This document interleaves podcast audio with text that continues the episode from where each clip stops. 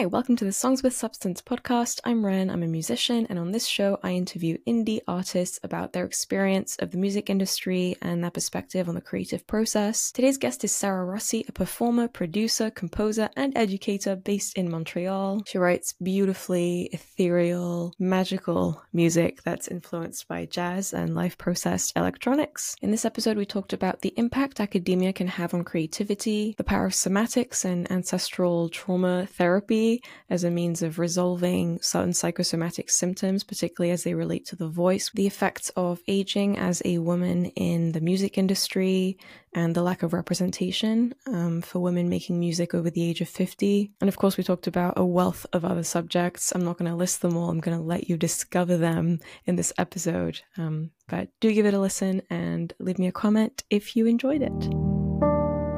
Funny how to feel safe.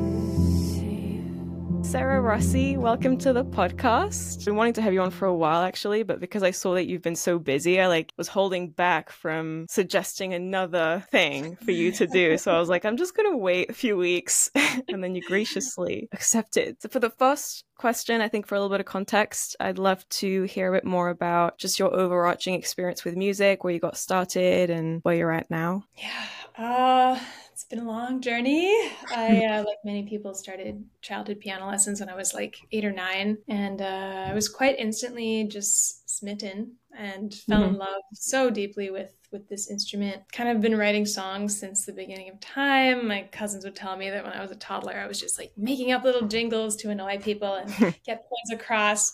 So that's kind of been a big part of me since forever, I would say. Um, and then came the the big decision of do I study music in university? Like, what am I going to do with this in my young adult life? And um, I went on to study jazz and Black American music. Um, so I guess in the years since, it's been this nice combination of like my classical piano background, uh, jazz, Black American music traditions, improvisation, and uh, now I've gotten a little bit nerdy into this like electroacoustic wizardry setup uh, that we can maybe talk about at some point. Um, so yeah, I I don't know if that answers the question, but it's it's been this this evolving bubble since since my childhood i would say. There's a lot that i want to ask you about because of course like because we ran in the same circles a little bit in montreal I, i've been so aware of your trajectory for so many years and so there's so much that i want to ask you about. But you mentioned how you went to school for jazz mm-hmm. and so i think something that would be interesting is just to get your experience of what it's like to take a passion and bring it into academia? Yeah, that's that's a big one. I'm still digesting what it means to kind of have been been in an environment uh, surrounded by people who are, for the most part, doing what they love and and given all these facilities and resources to just create um, all day. But of course, with the trade off of sometimes having to do it in a way that isn't, you know, where you would naturally go or or directly in line with your authentic wants and needs. Um, so I'm still digesting that. I'm a couple years out of school now, and I'm trying to kind of recalibrate. Um, but there are definitely like you know a lot of strange pressures put on the art um, when you're trying to do it as a profession, but also keep it as this healing, cathartic healing force in your life. Um, I do a lot of therapy. That is the most grounding thing to, to yeah. keep on track because I think as artists we have questions every day of that really will determine you know big things in our futures. We're just constantly questioning and making decisions, and so yeah, it's it's definitely not easy. But I think that um, coming back to the self and, and doing a lot of self work, self development stuff has been just the grounding anchor in all of this. Yeah.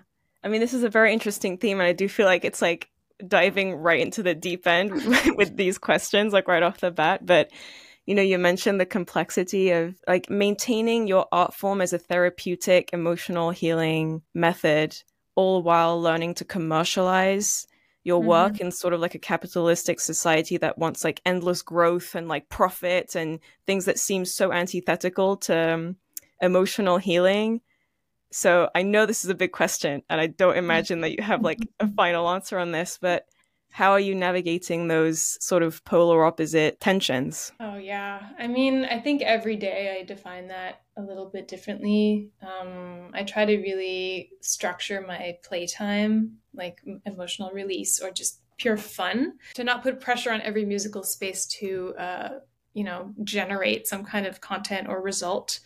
Uh, I did a really amazing residency in Maine a few weeks ago with some friends who are also my bandmates. And we didn't go in with any expectations of, of creating something. It was purely for fun.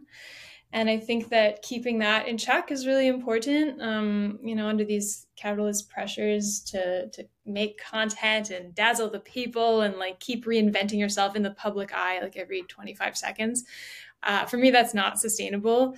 Um, but what I try to do is is kind of tap into that lower. I mean, I've done a lot of somatic work, so I'll just relate it to like the pelvis, the lower body, this sense of grounding, um, as much as possible, and then set some very necessary boundaries between like, okay, now I'm doing some admin, put on my producer hat, like go to a coffee shop and work on you know applications or or grants or or invoices and paperwork um, in a separate living space or like area. So that's been really it's been like kind of kicking my butt as a person to do that because setting boundaries is is hard, but I think that this profession kind of forces you to do that. So Yeah, especially when it's, you know, such a personal profession and a passion-based profession where the boundaries are so blurred. Like it's not, you know, mm-hmm. 9 to 5 come home, take off my shoes and like kick back. You know, it's this sort of perpetual, you think about it in your sleep type of thing. You know, it just doesn't really ever go away. so I, I know what you mean. When I first heard about you, you were in a band called Shire, which is, I think, was your original project, if I'm not mistaken, which now you're more doing a solo thing, it seems. I mean, obviously you have bandmates, but it's like under your your name. Um, mm-hmm. So I'm curious to know why you chose to make that transition from Shire to the Sarah Rossy project. Mm-hmm. A good question. Um, I think when I was younger, I was very seduced by the idea of a moniker. I was like, oh, I can just be this thing. And it's a little bit separate from who I am because I don't really know who I am yet. I think I was like 20 when I started that band. So I was intrigued by that. Um, I'd say that band was still largely kind of creatively directed by me although there were some more set members. At a certain point, I started feeling, and I'm still trying to unpack all this and how to how to juggle this because I think as as we move through the art world and mature as artists, it's harder to define your entire being in one one little container. Uh, so I started getting more into jazz, uh, improvised music, interdisciplinary practice, and um, suddenly that container that that I had created um, for years that kind of was branded as this chamber pop uh, band um, in Quebec mostly uh, didn't really fit what I was doing anymore. So then you're faced with the question of do I keep the container and modify it, or do I just kind of start a new little flower pot elsewhere, or try to define myself in more in more broad terms? Uh, and in jazz, a lot of the time you you perform under your name because there's a lot of kind of ad hoc ensembles that are created, like this person, this person, this person. Um, so I started doing that more and more. And then at a certain point, I just felt, I guess, empowered in my mid 20s to be like, hey, I am Sarah Rossy. This is who I am. And I'm going to use that as my name. And it still terrifies me, honestly, because I feel like, oh, if I radically change to, I don't know, a dance and painting and other things like will people still understand that it's the same kind of a, a voice behind it but at that I, I, will figure that out if and when i get there so yeah. yeah i love that topic too i actually like made a whole video essay about this about like multi-potentialites which is like another word for like mm. polymaths mm. and how challenging it can be when you're naturally oriented in that direction like you have so many passions and mm-hmm. you're not, mm-hmm. not necessarily born a specialist in one thing. So, yeah, would you consider yourself that way as a multi potentialite? Because you mentioned dance and painting and all this stuff. Multi potentialite. Ah, uh, the imposter. very dramatic, but it is no, the tone. Humble musician and nothing else. um, but yeah, I think, and, and I'm reflecting on this a lot, uh, that it's almost silly to brand yourself as one type of creativity because the way we experience the world is inherently multisensory the way we move through the world and feel our feelings and all of these things like for me that is so much more than sound and uh, giving myself the permission to be like, actually, I, I am going to do some video art or I am going to create, um, you know, some like animated things or or move. That's been super liberating, and I think that those things maybe rub up against, oh, but you are a musician, like you studied music um, a little more than I'd like. Yeah, I mean, it kind of goes back to again the whole idea of like art as a healing human thing versus mm-hmm. art as a business because this whole idea of picking one thing, the only thing it really benefits is your brand, like branding yeah. and marketing and all this stuff.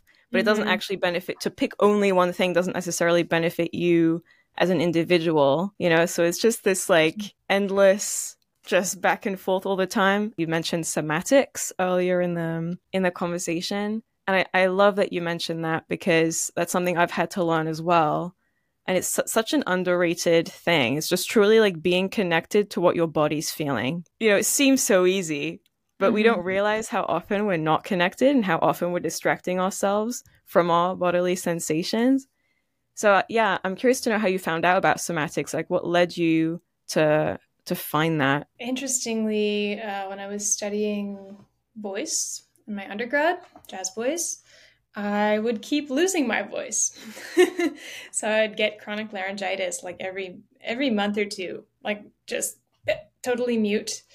And I went to see basically the top voice specialist in Montreal, the ENT doctor, uh, and they were like, "Nothing is wrong with you." and I was like, "I am studying voice. I'm a vocalist. I have years of training in this and I keep like some some connection. There must be something there, right? Because anatomically or physiologically, there's nothing uh, visible on all the tests that I did. So I was like, this is very strange. And I turned out that I was in an environment that was very emotionally violent at times. I was like one of very few uh, non men in the program. Uh, it's a very white colonial institution, as we know, McGill. So being in this environment was causing a stress response that just completely seized up and caused a lot of inflammation in my throat area. So that was the first little connection that was made that was very, very clear. And then at a certain point, I started, uh, I, I, did a, a, workshop with Meredith Monk, who is um, she's kind of like the pioneer of voice and body interdisciplinary practice.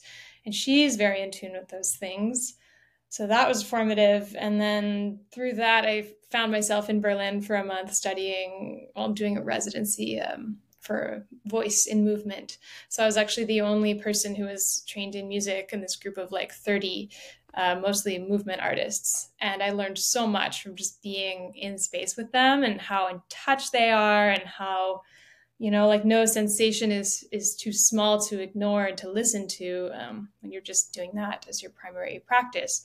So yeah i think all those things really accumulated and eventually i found um, books like you know the body keeps the score and gabor mate's research that is all just centered on this mind body connection and how it can be very powerful or very detrimental if you're really not listening to yourself. So um, I'm still in it very deeply. I love it. I think it's so informative. And uh, that's how I listen to myself and my limits and my boundaries is like through my pelvis and gut now. It's like, yeah.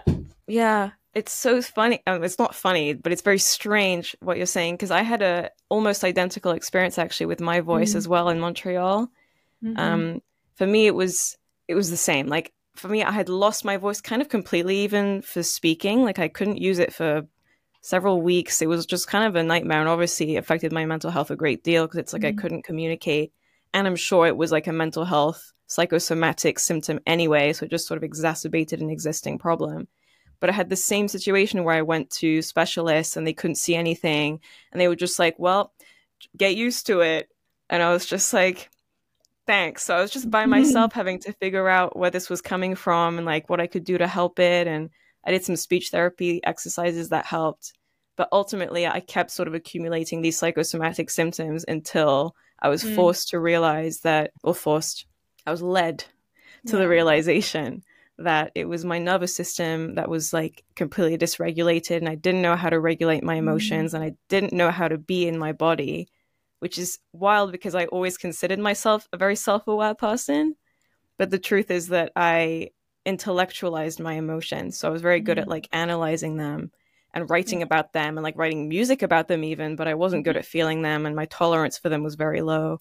And somatics has helped me a great deal with that. So if anyone out there is mm-hmm. listening and has weird psychosomatic symptoms like that, Seriously. Somatics. Somatics. it's so powerful. And I think, and I'm just grateful for that, that I, I mean, I learned that lesson the hard way in a sense, but it made me realize just how important it is to really, really be listening, which I think as artists is all we're trying to do, you know, day to day. It's like I'm listening for this signal, I'm trying to respond to this and and keeping our ears as wide open, like in the physical sensation sense, but also, you know, sonically. Yeah, wow, fascinating that we both lived that. I'm sure Yeah, that's really that. wild. When yeah. did what year was it that this happened to you? Because maybe we were both just like going through this at the same time. Uh 2013 to 2014. Yeah, mine was a bit later. I, I took the baton from you. Mine was like 2016 or something, I would say. How do you feel that being in touch with your body that way? Like you mentioned this um, residency you did in Berlin. Um, how do you feel that that affected your relationship to music overall and the sound of your music? Mm, oh my gosh. I mean, I think this can be also part of the trap of studying music in school is that things are very um, sectioned off. Like, you are a voice, you are a singer, that is what you do um, here is your role. Do not venture too far beyond that because there's no place for you in the system if you do that. So, as someone who came in as a multi instrumentalist and was very quickly branded as just singer, I tended to, as time went on, I would lose more and more kind of connection with my body because, you know, traditional singer role, you stand there, you kind of look nice and you, you Scooby Doo, like you do the jazz thing. Um, so I was growing kind of more and more disconnected from my body, which makes absolutely no sense because the voice is your instrument is your body. Um, so moving with these dancers and movement artists just gave me permission to be like, oh, can I vibrate through my heels? Can I can I feel my breath like from a much deeper place? Can I create sound that is sourced from the movement itself and not necessarily coming from my brain uh, in this conscious way? So it just opened up so many entry points into creation and and then this deep listening through the body is is such a big part of that. Um, and the plethora of information that is available when you start listening. And i've done a lot of ancestral work as well so tapping into those stories that live in our bodies that aren't even ours, it's just been extremely enriching and deepening in my practice. Yeah, that's so interesting. I really resonate with so much of what you're saying. I feel like I've been on such a similar journey. And this question maybe is too, I mean, I don't know, I'll ask it, but if it's uncomfortable to answer, obviously you don't have to.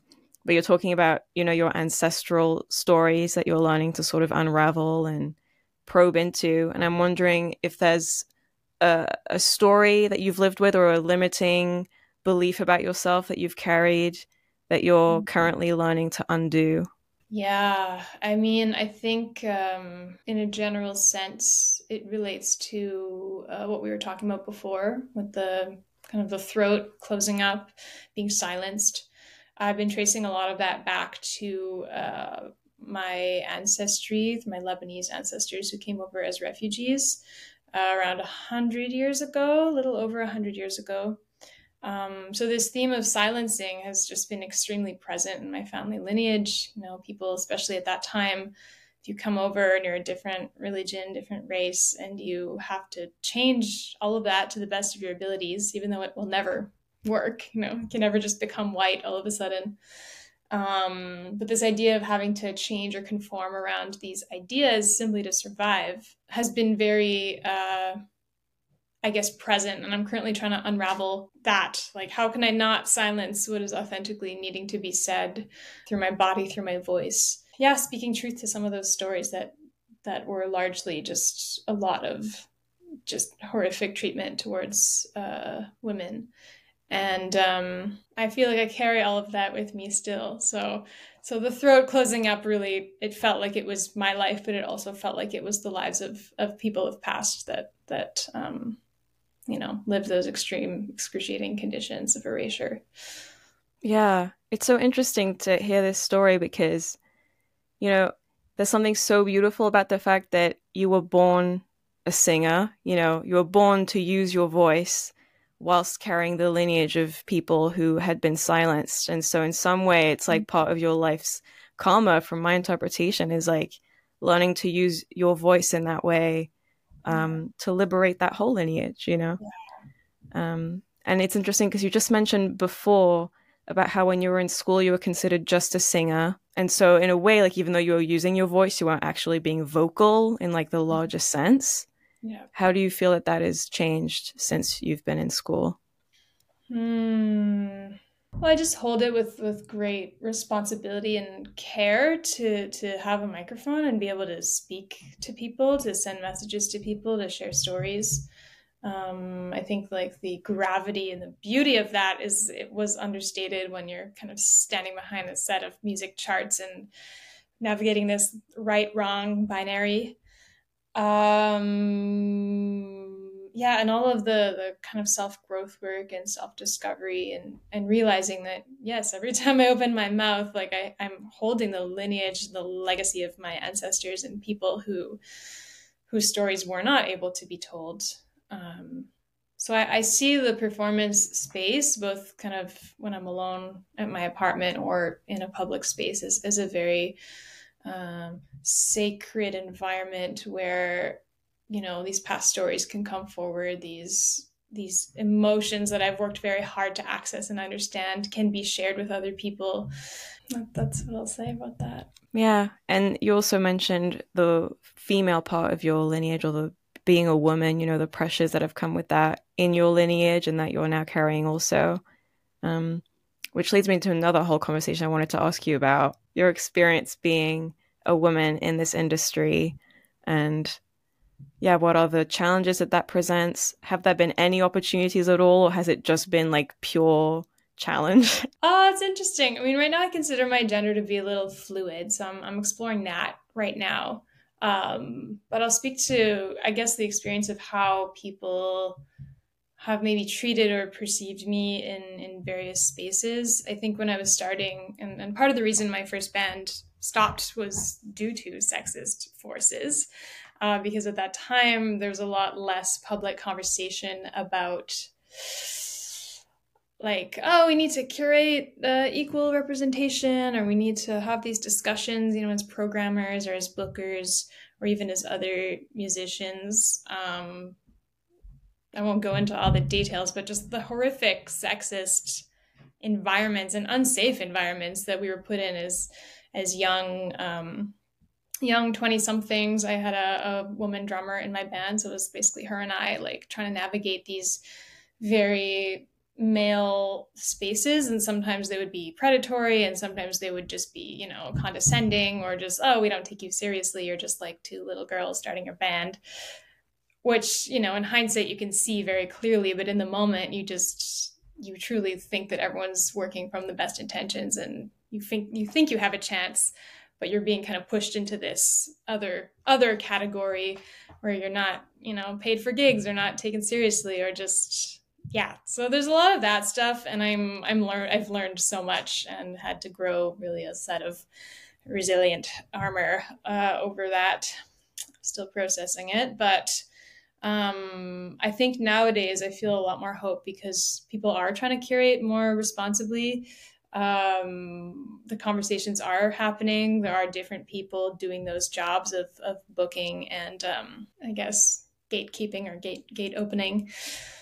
So I have hope in that sense, um, but it has not been easy. And I like to remember almost every day that it is a gift to be doing this. And the fact that I am kind of snow plowing uh, a lot of a lot of toxic conventions still in my day to day is going to make more room for the people coming after me.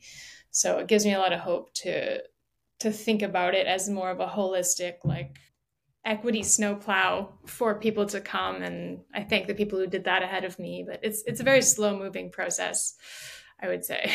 Actually this segues perfectly into another thing I wanted to ask you because if I understand correctly you teach as well, right? Mm-hmm. So I'm not sure like the age range of the people that you teach, but I, my understanding is that some of them are a bit younger or like from the sort of the newer generations uh, emerging into the music scene.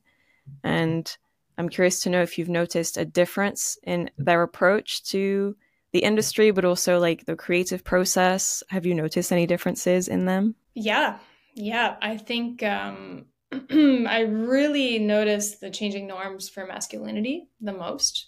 I'm noticing that for the most part, most of the boys or m- male identifying students that I have who are, they're all college age. So like probably 18, 17 to 20 approximately, are just a lot more in touch with their humanity. They have been given a space that I think, you know, people older than that, it, it just tapers off as, as the age range goes up from what I've noticed. Um, and I think that that is a true measure of, of progress because if people in the most privileged positions can be experiencing empathy and, and relating to others, then it seems like it's a it's an open playing field. Um, a lot more space is created. So as an educator, I, I feel that it's a branch of my creative practice to be to be critically looking at the ways in which we educate and hold creative space for people. And I feel really grateful that I can put all of this knowledge and lived experience kind of reflect on it and, and input it back into to the younger generation to not repeat the things that I had to go through um, in school. So it's it's very interesting, but I really I think that the the folks who grew up with the internet as we know it today, where it's you know representation is just like a little Google search away, and it has immense power. And I see that in the art that's being created, where it's this kind of more global perspective of oh, like I am this identity, and I can connect with these people, and I'm informed by this practice in a in a broader sense than than folks who grew up uh, without that or at the beginning of that. It's interesting too because these are the generations that, like you say, are born with the internet as it is today. So obviously, it has so many advantages. Um, in the way of having knowledge being so accessible. But then also there's this sort of social media pressure, which I also wanted to ask you about your relationship to, to social media and sort of the algorithmic overlords that just sort of mm-hmm. seem to mm-hmm. dictate like who gets to be seen and heard. And like, you know, yeah. it can be such an overwhelming territory to navigate, especially as an artist. So, yeah, curious to know your relationship with that. I got really good advice from uh, my friend Eve Parker Finley, and she's like, she's kind of like an influencer, comedian, musician, incredible person. And she was kind of driving the point home of you have to make your relationship with social media sustainable for you. so there's no template of, oh, you have to post every day, you have to do this, do this. I'm like, for me, that would not be sustainable. Um, but I've adapted kind of, oh, I'm doing this thing. I'm really in the moment. I'm loving it. I'm super excited by the idea of documenting it and then sharing it for the purposes of connecting with people. And sometimes that stems from like an equity place of, oh, this would be super great to share because if I was a younger person seeing this, I would realize that it's possible to to sing in this way or to speak in this way. Um, and sometimes it's purely for the, you know, the creative joy of, oh, this musical thing is so cool. I share for the purpose of of connecting. And when I made that really, really clear in my brain, it took off a lot of the mental load of oh your brand. Oh they're this. Oh this is how you should talk or this is what you should do. I think the notion of being authentic gets a little bit blurry on the internet because we have time to you know write the draft and people are going to see it and respond to it. And it's a little bit different than simply having a conversation with this low embodied pelvic energy uh, that we were talking about. So i try to just channel that as much as possible even though it's um, kind of a one way one way street of, of consumption sometimes. But yeah the excitement around sharing and connecting with people drives that for me. Yeah. This is uh, kind of unrelated but i would be curious to know also what your biggest learning curve has been um, in learning to sort of commercialize your art? What's been the greatest challenge that you've had to sort of overcome? Oh, I don't know if I've overcome this. I feel like it's a constant, constant reinvention, like every day. But um, the idea of setting really healthy boundaries between the creation process and the promotion, diffusion, booking, future planning, um, more administrative marketing brain that's been really difficult. Uh, but I think the the best thing that has happened in all of that is um, I have a few circles of musicians who we will meet up kind of on a monthly or biweekly basis and just have a industry co-working session. So while most normal people have like office and HR people and colleagues or they can just show up and, and work and ask questions, we created that um, because we felt a dire need to just have this um, collaborative space to share ideas and um, you know it's like oh so and so got a weird email from this booker in toronto. Another person has had a weird experience with them too. It just validates the process and makes it less about this individual load um, we do it with you know grant writing revision or oh what do you think of this album art photo or this epk and just use our collective knowledge as a community to to empower one another. And there is a lot of knowledge there that i think gets uh, unexplored when we're just alone at our desks like wanting to cry. Yeah i'm alone at my desk wanting to cry often. yeah. So i can see how you're meeting a need there. Because also it's like in this field, especially when you're an emerging artist, it's like you have to wear so many hats and do so many things and you're so alone in it because you're you don't have the metrics enough to sort of have help really and so you're just kind of like doing it all by yourself and the overwhelm it's like i have to use my somatic tools all the time and i probably don't do it enough because it's like i feel sort of the pressure of it boiling over so often. Mm-hmm. um also for me, so first of all, I wanted to sort of give you props for that project and like I would love to maybe do something equivalent here because bringing community together in this is just such an important thing. So, love that initiative. Mm-hmm. I wanted to ask you about ageism. So, we talked about sexism and all the fun stuff, but also part of the reason why I feel such pressure is because despite the fact that I know like I'm young, you know, like one of my biggest pet peeves is when people in their like 20s make jokes about like how old they are. And my grandpa's like 85, like he's actually old and like I feel like he would just be psyched to be like in his late 20s, early 30s. So I don't mean to suggest that I think I'm like super old or anything, but it's part of my point actually mm. that even I'm 26, about to turn 27, I know that that's young and yet I feel this like real pressure to sort of get things moving because that's it's starting to feel like too old to be new in the creative field. You know what I mean? Too mm-hmm. old to sort of still be emerging and not have like anything really settled and like really properly figured out yet. Like mm-hmm. it's it feels too old to be starting out and I know that that's a limiting belief and like certainly is one that I'm constantly trying to bulldoze and like work despite having but I'm curious to know if you've had that pressure feeling as well, like how you've navigated that, or if it's just not been the same. Yeah, I mean, interestingly, I feel like when I was younger, I felt it more. I was like, I gotta figure this out. I gotta drop out of school. I gotta be famous by 23. Like, I gotta do all the stuff. I feel that as I've gotten older, that pressure to perform and to be successful in this very like measured measured sense of the word has faded out a little bit, despite, I guess, the irony of having less time remaining in my time on this earth. Um, because I've really, really focused my efforts on connecting with people more so than trying to climb this never ending ladder of an elusive notion of success, like whatever that means. So uh, but i've experienced it on both ends. Like i've i've been in spaces where sometimes i'm perceived as much younger than i am and they'll be like oh you're a little young for this. Like come back come back in a few years. And I'm like, I have a master's degree and I'm 30 years old. Like, I don't understand yeah. how much longer I should wait to be booked by you, you know? Mm-hmm.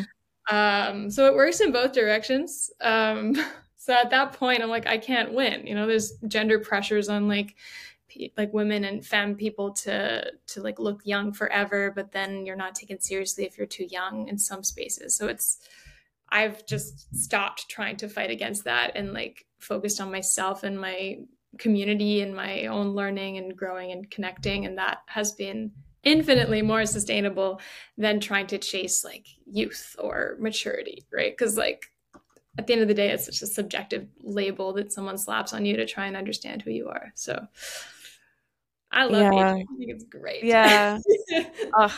I'm like, I'm trying to be in that same headspace because I think part of the reason why I feel such a pressure is like, is maybe mostly like a female experience. I'm not sure, mm-hmm. but like because there's such a pressure for for women or like female identifying people to sort of look young and like presentable and cute and like kind of hot but not too much and this whole thing obviously that's like kind of you never reach it but youth and prettiness and image seem so vital to mm-hmm. sort of get your project to be marketable that like I don't know, I feel like sometimes I just feel like I need to just quickly get my project off the ground while I'm not, not like all wrinkled up, knowing that I'll still be making music when I'm like an old woman. But it's like I'd rather not have to market my work by then. I just want to like put it out to whoever's already listening and just like mm-hmm.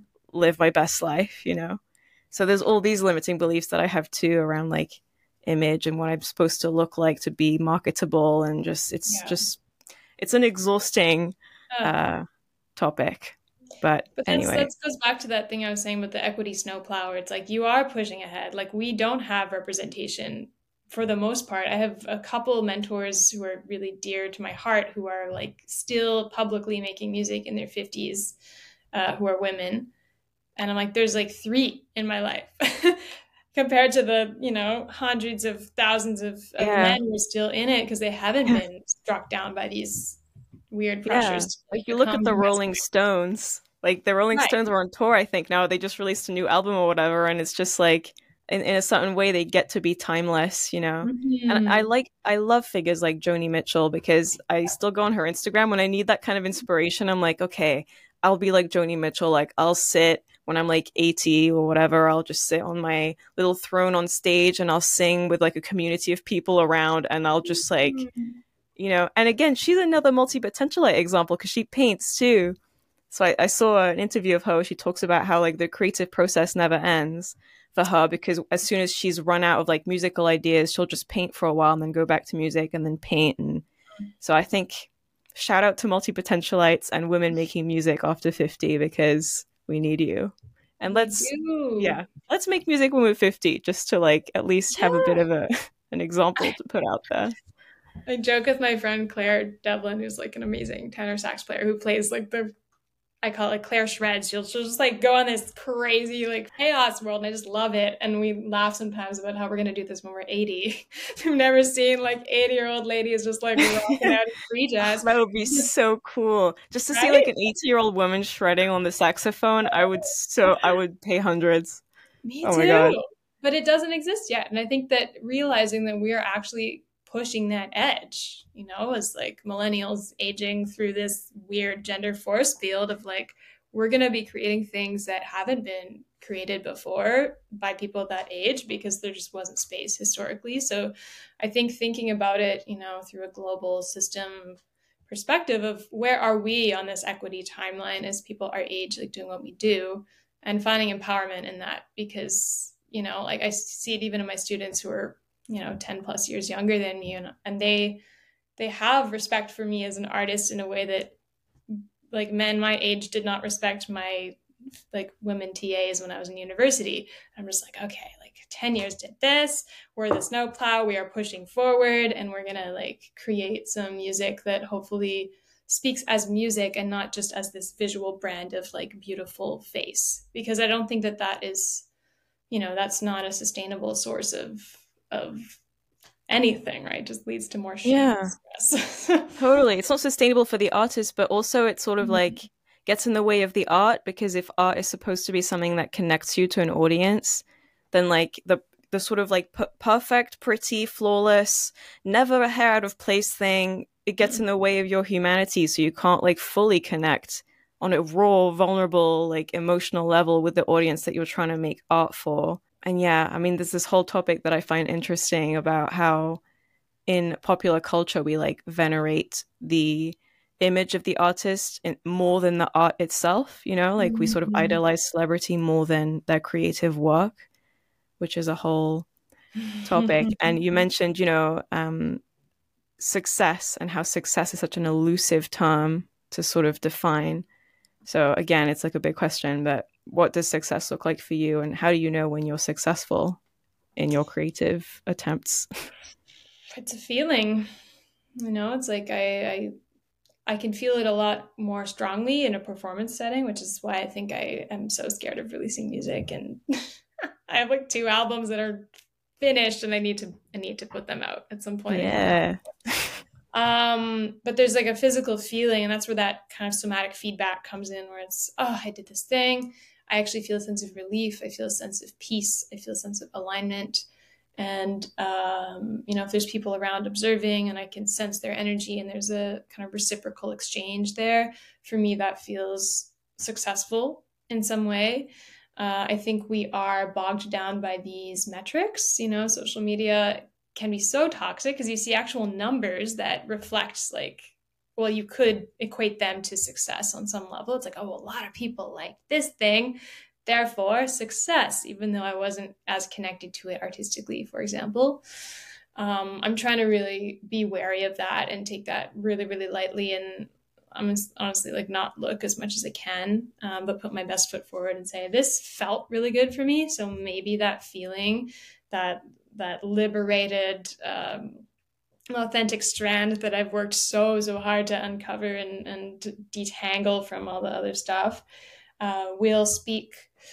Um, so that's how I feel artistically. On the industry side, I I'm still figuring that out because you know part of me is like, oh, you should have a label, you should have a booking agent, you should have all these these things that mean that you are successful because you've been doing music for ten years.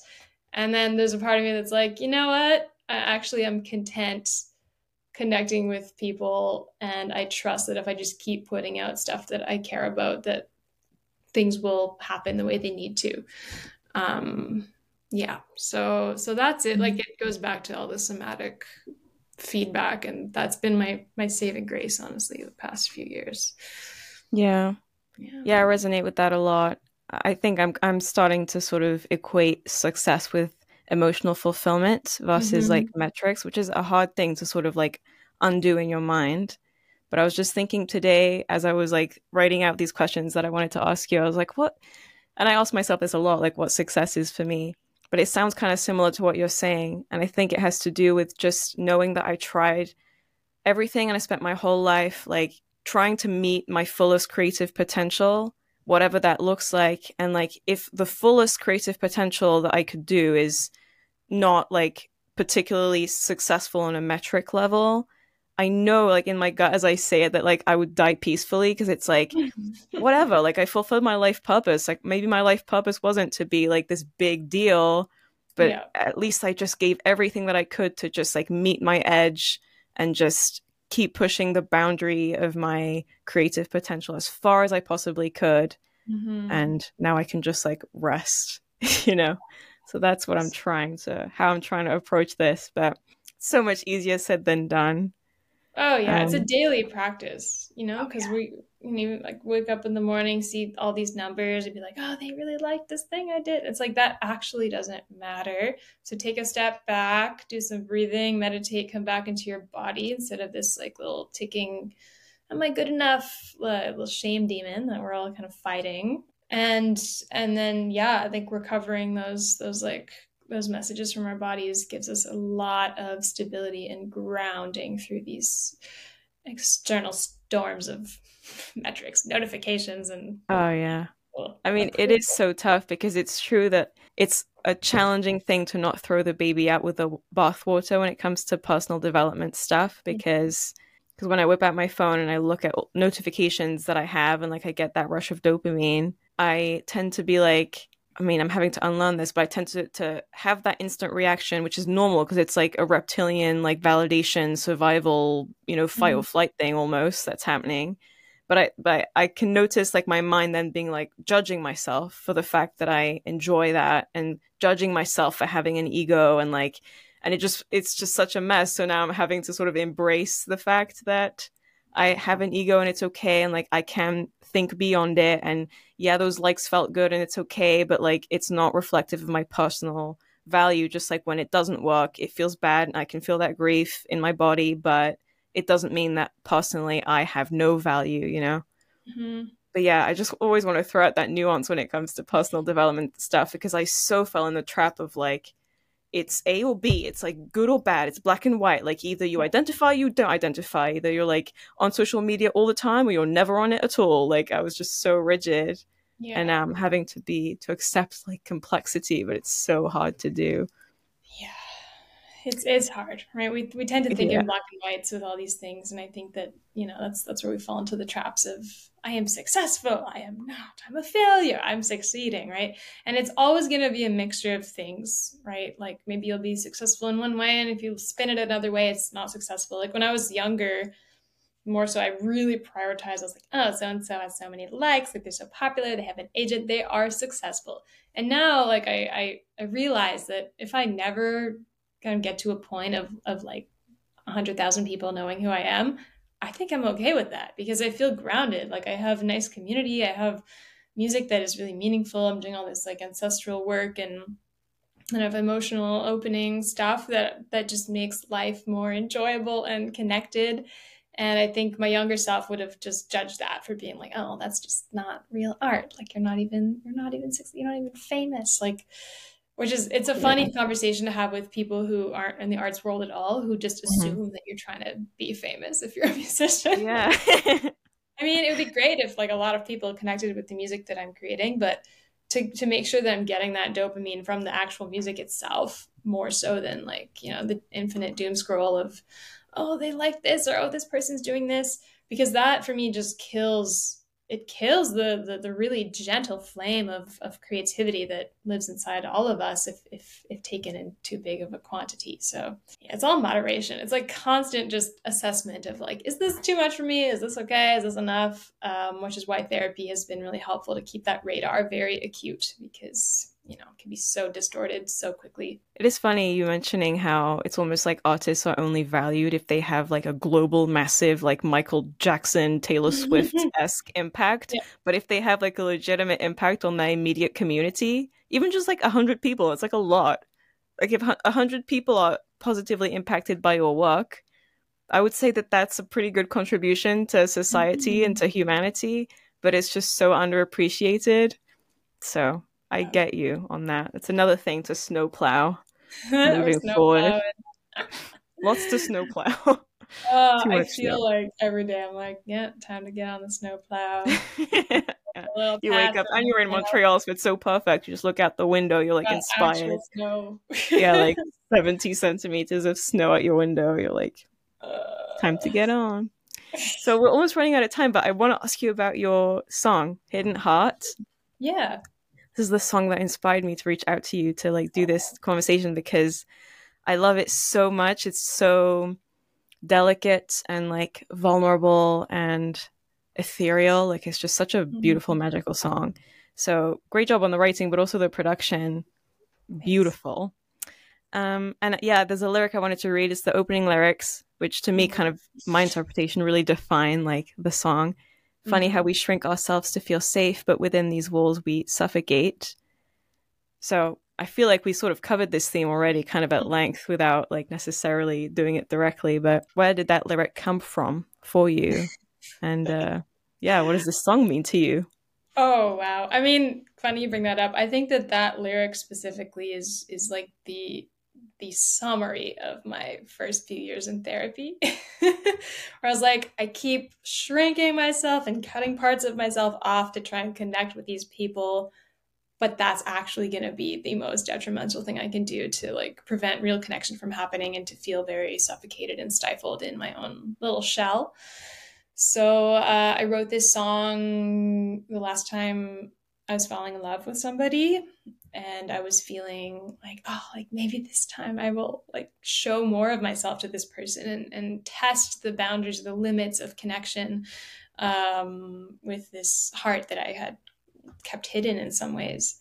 So it was just, um, I think I wrote the song kind of in one one dump after this person and I had shared a moment of just tender vulnerability. And I really feel that when I connect with anyone in that way, that I, I just, this whole like creation space opens up. I'm like just touched by the sheer humanity of how someone can be vulnerable and how I can witness that or or respond to that or be vulnerable with them. So so yeah, that was that was it. It was written at kind of the beginning of um, a very vulnerable beautiful love that I had that I no longer have.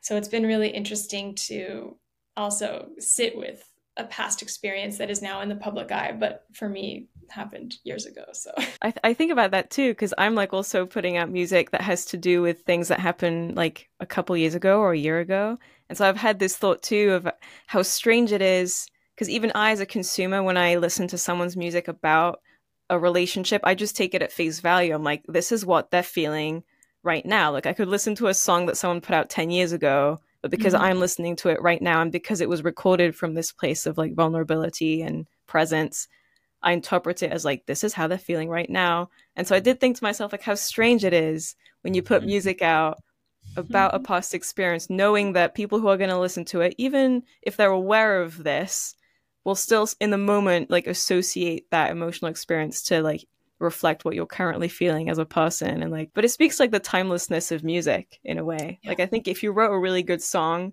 that's probably a compliment that people find it so believable that like they assume you're feeling that right now because it just sounds so like raw and like real I know. And it can be, I mean, it could be a blessing and a curse. Like, on one hand, I'm like, great, gotta carry all these ghosts of my exes with me at all times till the end of time. yeah. On the other hand, like, I think there's a beauty in, in having that connection to, you know, we are every age that we'll ever be, in a sense. Like, we hold all those experiences and to realize that oh maybe this song will actually mean something different mean something different to me in a few years time. And i've already begun to almost reinterpret it as as being vulnerable with myself like a love for self and and trying to to just be fearlessly honest in my like solo intimate spaces.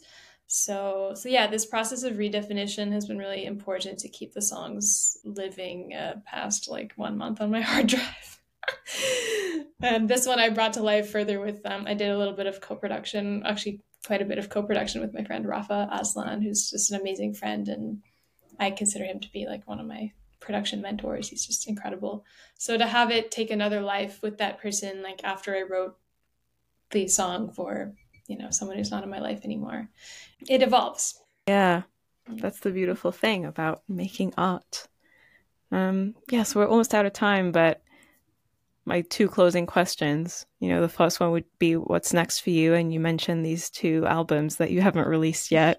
Yeah. What's happening with those? what can we expect, Sarah? for your Any fans? of the viewers know how to release music in 2023. oh my god. Yeah, I need to I need to spend more time with that. I've been really addicted to this like free flowing somatic release. But releasing an album does not feel like that. Like it feels like you oh, no. Administrative like just exerting an incredible amount of administrative labor towards mm-hmm. something that you know actually these two albums they're very old. One of them is i'll say this exclusive information uh shire album that was never finished. It was never released. So it's actually from 20, oh 2016 or 2017 like very old stuff but i reproduced it this summer with my friend uh, jack broza who's just an incredible producer living in new york um, mm. So I'm very excited about that. That's like younger self yes. party. And then the other that. one is like a large ensemble chamber jazz album that I did uh, while I was at McGill. That again went through a reproduction phase after I graduated. So, mm. um, yeah, two big, huge projects on the way, and I'm yeah. super excited. I'm ready to just let go of them, but I don't know how. So I'm going to be asking for a lot of help. I think in the community. In the community. Oh yeah. Well, if anyone hears this and is down to help Sarah, the links are in the description. You know where to go. yeah. And also, I mean, I just wanted to touch base on this like uh Shire album. So are you re-recording mm-hmm. parts of it right now as well or are you just sort of like working with what was already recorded and like producing that? It was a mix. Some of them were full band tracks that were pretty much done and just needed some more production, and then some of them I had nothing but the song. So I re-recorded all the vocals, like created all these tracks um, some of them I just had vocal stems, so I we built the whole track around um, vocal stems that were years old now. Um, it was a very interesting process of it felt like reading an old diary where I kind of dug into this stuff that you know old sessions that hadn't been open since 2017. I was like an archaeologist of of feelings and realizing that a lot of the songs have similar similar themes to stuff that I'm still going through. So it kind of speaks to this timelessness of you know we we come into this world with these problems and limiting beliefs and we it's a lifelong process to work on them and so anyway it's been super healing and i'm super excited and it's some of it's just like pure like pop bangers like could belong on top 40 radio oh, yeah oh my so gosh. much fun so That's much so fun. exciting. Now we got to get you some like marketing team for this. oh, I need to hear it. That yeah, yeah. So it's like the idea is like a legacy project um, Mhm. to celebrate younger self and to to celebrate kind of the the contributions of this younger group of people who were just prematurely silenced by the Mm. by the industry. So I'm seeing it as a celebration and also as part of this snowplow um, motivation, Yeah. pursuit, whatever. Yeah. But the story of it is so great too. Like just the fact that it's a project that you're revisiting, you know, years later, and it's almost like this conversation between your previous self too. Like, Mhm. I mean, I know that not everything's about marketing, but even on a marketing level, that story is like could speak to so many people, and so it would be like the best of both worlds in a way. Like, it's a true, profound, vulnerable story that at the same time gives the project a really cohesive and like beautiful mm. message and brand. You know. Right? So I think Yeah. like when we're being really authentic and clear about that stuff, I would Yeah. like to hope that the branding just figures itself out. Totally. a message that's very very clear. I think people will will respond to it and I hope that it just, you know, even if it inspires like one like emerging like non-male band to keep going from reading the story, I think that will have it'll have done its duty. so I'm yeah, I'm Yeah. very excited about that. You're actually this is the first your first person I've told publicly about Oh about my this. gosh. Hot exclusive. I know. oh my gosh. I don't, you know, the scarcity or the secrecy of like hiding information feels Yeah. silly to me at this point. Like, Yeah. whatever. It's Especially in, like, the age of like open book social media. Yeah. Like no rules type of land. It's just everywhere. But I think you're right. I really truly profoundly believe. I use so many like adverbs there, so you know I I believe it. I hope that that was the right word. I'm an English major, so I, I should know this. but like whatever. Point is, I truly believe that uh, you can do authentic marketing, and that marketing is not inherently a bad word, and that in a way you can actually be artistic and creative in your marketing attempts and make marketing and social media promotion a form of art. Like it doesn't have to be Mhm. you know, cookie cutter branding. Like, mm, I think there's Yeah. a, a unique way to do it. I mean, I'm still figuring it out, but I think it's possible. And I think we're moving in that direction too. Like with, you know, TikTok has a lot of a lot of stuff on it, but the idea of just kind of phone up, camera, talk to the people, like nothing fancy, nothing like over. I mean, there's obviously still very very produced content on there, but like there's something very humbling and humanizing about just being like, here I am, I'm doing this thing. Like, uh, Yeah. I still don't feel comfortable doing that, but maybe at some point I will. Uh, but it's kind of liberating to to not see the internet as like now I make this big statement. More so like it feels like being in New York where it's like you could be laughing and crying on the streets and no one will really pay attention because it's such yeah. a such a storm down there. Yeah, yeah, yeah. Um, but even if one person notices, then then great. Like that's that's awesome. Like yeah. Mhm. not great if you're crying on the streets. In New York. I've done it a few times yeah. but um, the idea of of like you know it's such a a space with this high moving current and if you say something like it doesn't really matter at the end of the day so Yeah. that helps me go chill out a little bit when i'm trying to promote something like yeah. "Please listen to me." yeah.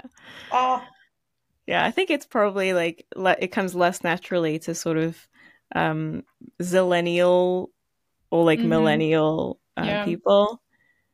Then Gen Z it just seems like they just innately can do it. I mean, I Yeah. say that, but like my little brother is full Gen Z and like he he doesn't like that kind of thing. So maybe scratch everything I just said. What do I know? Mhm. You know. But it's taken a learning curve for me for sure to learn to sort of like be comfortable like even just posting stuff more than once a year it's like Mhm. i'm constantly out of my comfort zone right now like all the time in trying to sort of be active to promote my creative work but like also create stuff that isn't just doesn't just feel like i'm like clogging up the social media a- algorithm with more like self-serving material. Like it's just such a sticky sticky situation.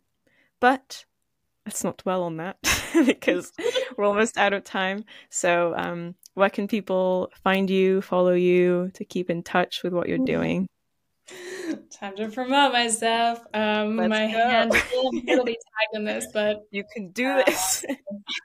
God. Please. Uh, A R A underscore O S S Y. Ara Ossy. It's like a haircutted version of my name. Um, and yeah, I have a website, sarahrossy.com. I need to update that. But if you go visit it, it's there's some stuff. There's some stuff.